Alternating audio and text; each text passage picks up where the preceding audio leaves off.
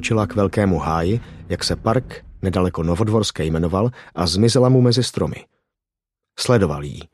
Země pod nohama byla mokrá, stromy zastínily zbytky večerní oblohy, šero vyhaslo v tmu. Adam šel potichu, dívku před sebou víc tušil, než viděl. Bylo to podivné. Šla přes les, kam se večer lidé obvykle vydávali jen se psy. Keře planého bezu se tu střídali z duby, ptačími třešněmi a habry, šípky nikdo nezbíral ani na podzim. Konečně se Adamovi podařilo přiblížit se k dívce na 20 metrů. Viděl jasně její záda, zbytek světa pohlcovala studená tma. Dvakrát zaslechl v mlze hlasy, jednou je minula běžkyně s labradorem na vodítku. Našlapoval opatrně a netušil, co má dělat. Kráčeli stemnělým večerním lesem. Přece se k ní teď nemůže přiblížit a oslovit jí. Vyděsil by jí k smrti. Vypadal by jako úchyl, který na ní vyskočil z křoví. Nechtěl to takhle zkazit a tak za ní tiše šel a podivně absurdní situace kolem něj rozkvétala jako leknín. Museli být poměrně hluboko v lesoparku, když se dívka zastavila a skrčila se. Adam se taky zastavil. Když si ale uvědomil, že se posadila na lavičku, rozbušilo se mu srdce. Nemohl tu zůstat stát. Jistě si ho už všimla a tak opět vykročil a pokračoval po asfaltce až k ní, Dívka mezi tím zkontrolovala hodinky na zápěstí, zamyšleně na ně hleděla a Adam byl najednou u ní. Bušilo mu srdce, tudum, tudum. A protože ho nic lepšího nenapadlo, prošel kolem a pokračoval dál po asfaltce. Už když dívku míjel, v duchu si nadával do zbabělců a proklínal se. Zastavil se až o pár desítek metrů dál, odkud jí stěží viděl a také usedl na lavičku. Vylovil knihu a intuitivně ji otevřel. Dívala se na hodinky, uvědomil si Adam. Určitě tu má s někým schůzku. Uběhlo asi patnáct minut, začínaly mu dřevěnět nohy, protože se po celou dobu nepohnul. Do tváří ho štípala zima. Mohlo být kolem osmé večer, lidí ve velkém háji ještě ubylo. Muže, který přicházel po cestě, si všiml, až když byl u něj. Měl znepokojivou chůzi – Jestli to bylo tím, jak se při ní pohupoval, nebo něčím v držení těla, nedokázal říct. Byl hubený a mírně předkloněný, s nahrbenými zády a dlouhýma rukama připomínal kudlanku. Zdálo se, že nemá psa, možná si jen krátil cestu přes les. Působil dojmem, že to tu dobře zná. Než si Adam stačil uvědomit, jak hloupě vypadá, když sedí ve tmě na lavičce s otevřenou knihou, prošel chlap pouhých pár metrů od něj a pokračoval k dívce. To na něj čeká, blesklo Adamovi hlavou. Kudlanka jí ale minul také a v zápětí sešel z asfaltky a vykročil přímo mezi stromy. Jedna, dvě, pět sekund uplynulo ve vzdalujícím se praskání větviček. Adam dívku sledoval se zatajeným dechem. Ve tmě se téměř ztrácela. Teď se rozhlédla. Vstala a protáhla se, zkontrolovala něco v kabelce. Pak vstoupila do mlhy mezi stromy stejnou cestou, jakou odešel muž. Adam ze svého místa stěží rozeznával pěšinu, dost možná vyšlapanou pejskaři krátícími si cestu k domům. Náhoda? Při jeho štěstí sotva. Ale jestli k sobě ti dva patřili, nedali to nijak najevo. Zalila ho vlna smutku.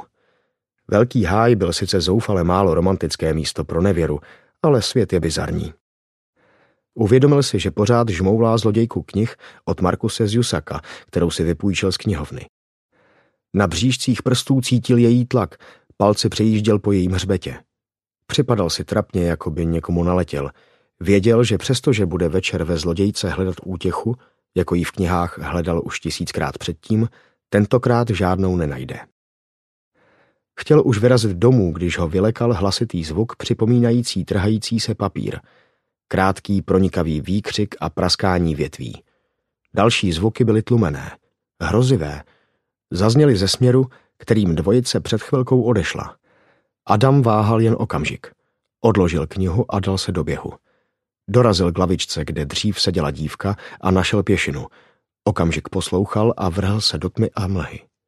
Prodíral se vpřed, viděl jen kousek před sebe, tápal. Kmeny stromů se vynořovaly jako sochy mrtvých obrů. Svítil si na cestu mobilem, záře tančila po listí a trhavě poskakovala stíny. Vzduch chutnal jako kostka ledu. Od skupiny křovisek zaslechl bublavé sténání a také zvuky tlumených úderů. Teď našlapoval pomalu a opatrně. Zjitřená fantazie vytvářela nejstrašnější představy. Rozhlédl se po nějakém klacku nebo kameni, chvilku kolem sebe hmatal a konečně byl spokojený s pádným kusem dřeva. Mokrý povrch ho chladil do dlaně. Adam jej tiskl tak silně, že mu do ní vrýval otlaky. Rozhrnul křoví a zarazil se. Ostrom se opírala sedící zhroucená postava. Hlava jí bezvládně padala na prsa, kolem se rozléval smrad výkalů a strachu. Něco se dělo s Adamovýma očima, zaštípali ho a zalili se slzami. Plíce se bolestivě sevřely a přinutili ho kašlat, teklo mu z nosu, dýchání bolelo. Adam si musel před loktím překrýt nos a několik kroků ustoupit. Kromě postavy před ním se nikde nic nehýbalo. Zamířil na ní baterku v mobilu. Byl to kudlanka. Jeho tělo se zacukalo jako po zásahu elektrickým proudem. Kolem krku měl ovinuté zadrhovací lanko, kterým ho někdo připoutal ke stromu. Zařezávalo se mu do masa, byl ale naživu, o tom nebylo pochyb. Právě se snažil zvednout ruce, aby si otřel slzy. Celý obličej měl mokrý a na břicho mu stékaly rozmazané zvratky. Pravou ruku měl rozbitou, jako by prošla mlínkem na maso, z rozpukaných prstů mu prýštila krev. Tu si teď patlal po obličeji, když se snažil vytřít si slzící oči. Huhlavě naříkal. Adam překonal prvotní šok. Přestože se mu třásly prsty, vylovil z kapsy štípací nůžky na nechty, které nosil na klíčích a předsvakl lanko poutající muže ke stromu. Svalil se mu pod nohy, chroptěl, ohmatával si krk. Nedokázal se postavit, světlo baterky dopadlo na kladivo, které leželo nedaleko. Bylo to obyčejné kladivo, ani moc velké, ani moc malé, a lesklo se krví. Adam se ho raději nedotýkal. Muž konečně přišel trochu k sobě. Snažil se promluvit, ale přeskašel se mu to nepodařilo. Se značným úsilím vylovil levačkou z kapsy džínů telefon. Adam si všiml, že látka kalhot je na stehnech protržená, dvě díry v džínovině, které vypadaly jako ožehnuté. Když se chlap pokusil něco vyťukat na dotykovém displeji, došlo mu, v jakém stavu je jeho pravačka. Zaskučel. Já vám pomůžu, řekl Adam a vzal mu z ruky telefon. Nech mě bejt, skučel muž a chňapal po telefonu.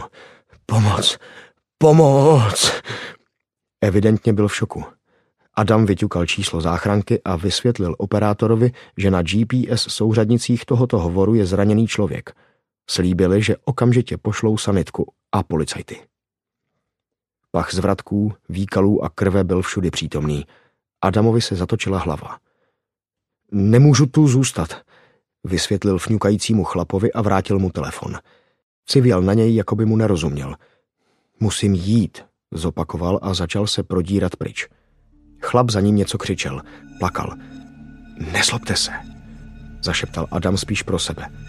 A pak ho pohltila mlha.